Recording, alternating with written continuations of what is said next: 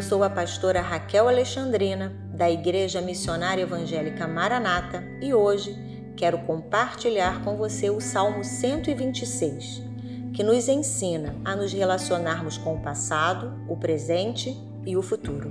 Os três primeiros versículos nos ensinam que devemos olhar para o passado com louvor e gratidão a Deus pelo que ele já fez nas nossas vidas. Quando o Senhor restaurou a sorte de Sião, ficamos como quem sonha. Então, a nossa boca se encheu de riso e a nossa língua de júbilo. Então, entre as nações se dizia: Grandes coisas fez o Senhor por nós. Por isso, estamos alegres.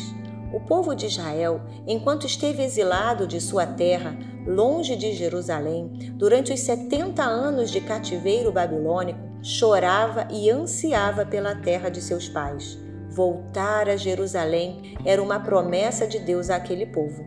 Essa promessa, que parecia tão difícil, cumpriu-se quando Ciro, o rei persa, assinou um decreto dando permissão para que o povo judeu voltasse para Jerusalém. Foi como um sonho. Parecia inacreditável.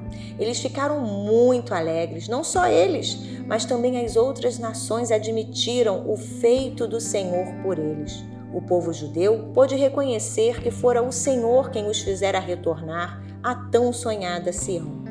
Quando desejamos muito algo, oramos e nos esforçamos para alcançar. E quando vemos concretizado o que tanto buscávamos, também nos alegramos no Senhor. Ficamos gratos e felizes com a bênção de Deus que nos chega. E você?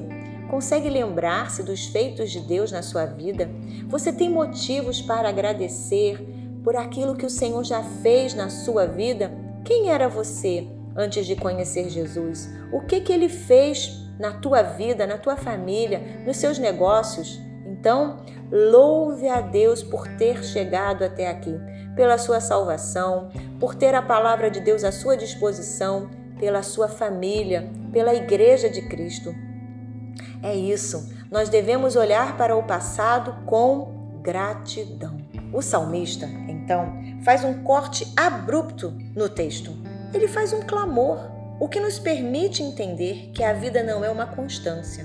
A vida é marcada por momentos bons e momentos difíceis. Ele diz então: Restaura, Senhor, a nossa sorte, como as torrentes no Negueb. O passado de glória tinha se transformado num deserto cinzento. O povo retornou, o templo foi reconstruído, mas novos desafios chegaram também. O salmista então percebe que as vitórias do passado não eram suficientes para torná-lo vitorioso no presente. Por isso, ele clama a Deus e pede restauração para aquele momento.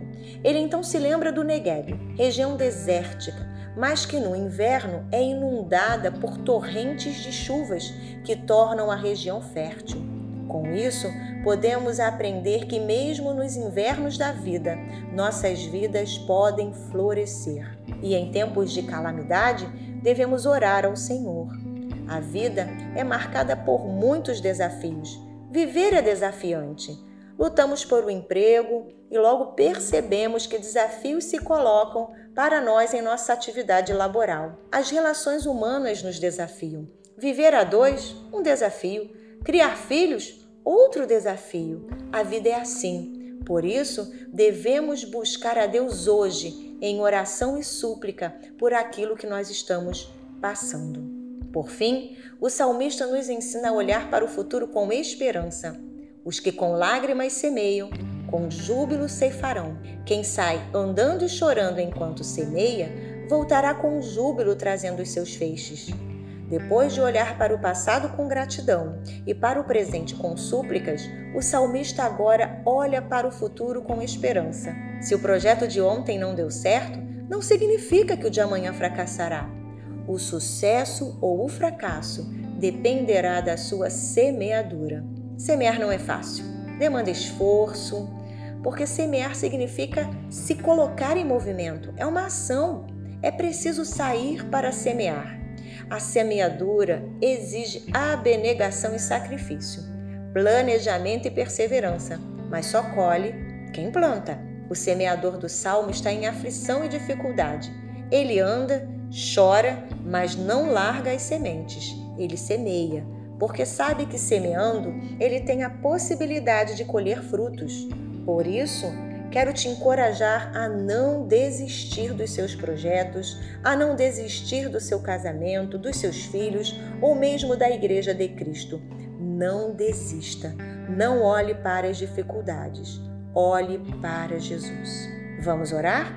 Senhor Jesus, oro a Ti nesse instante, louvando-te por tudo que já fizeste em nossas vidas, pela oportunidade que temos de recomeçar todas as manhãs.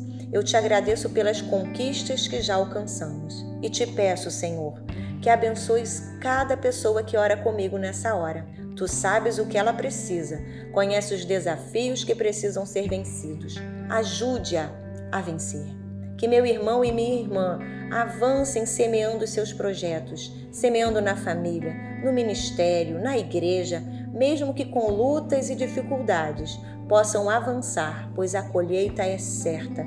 Em nome de Jesus. Amém.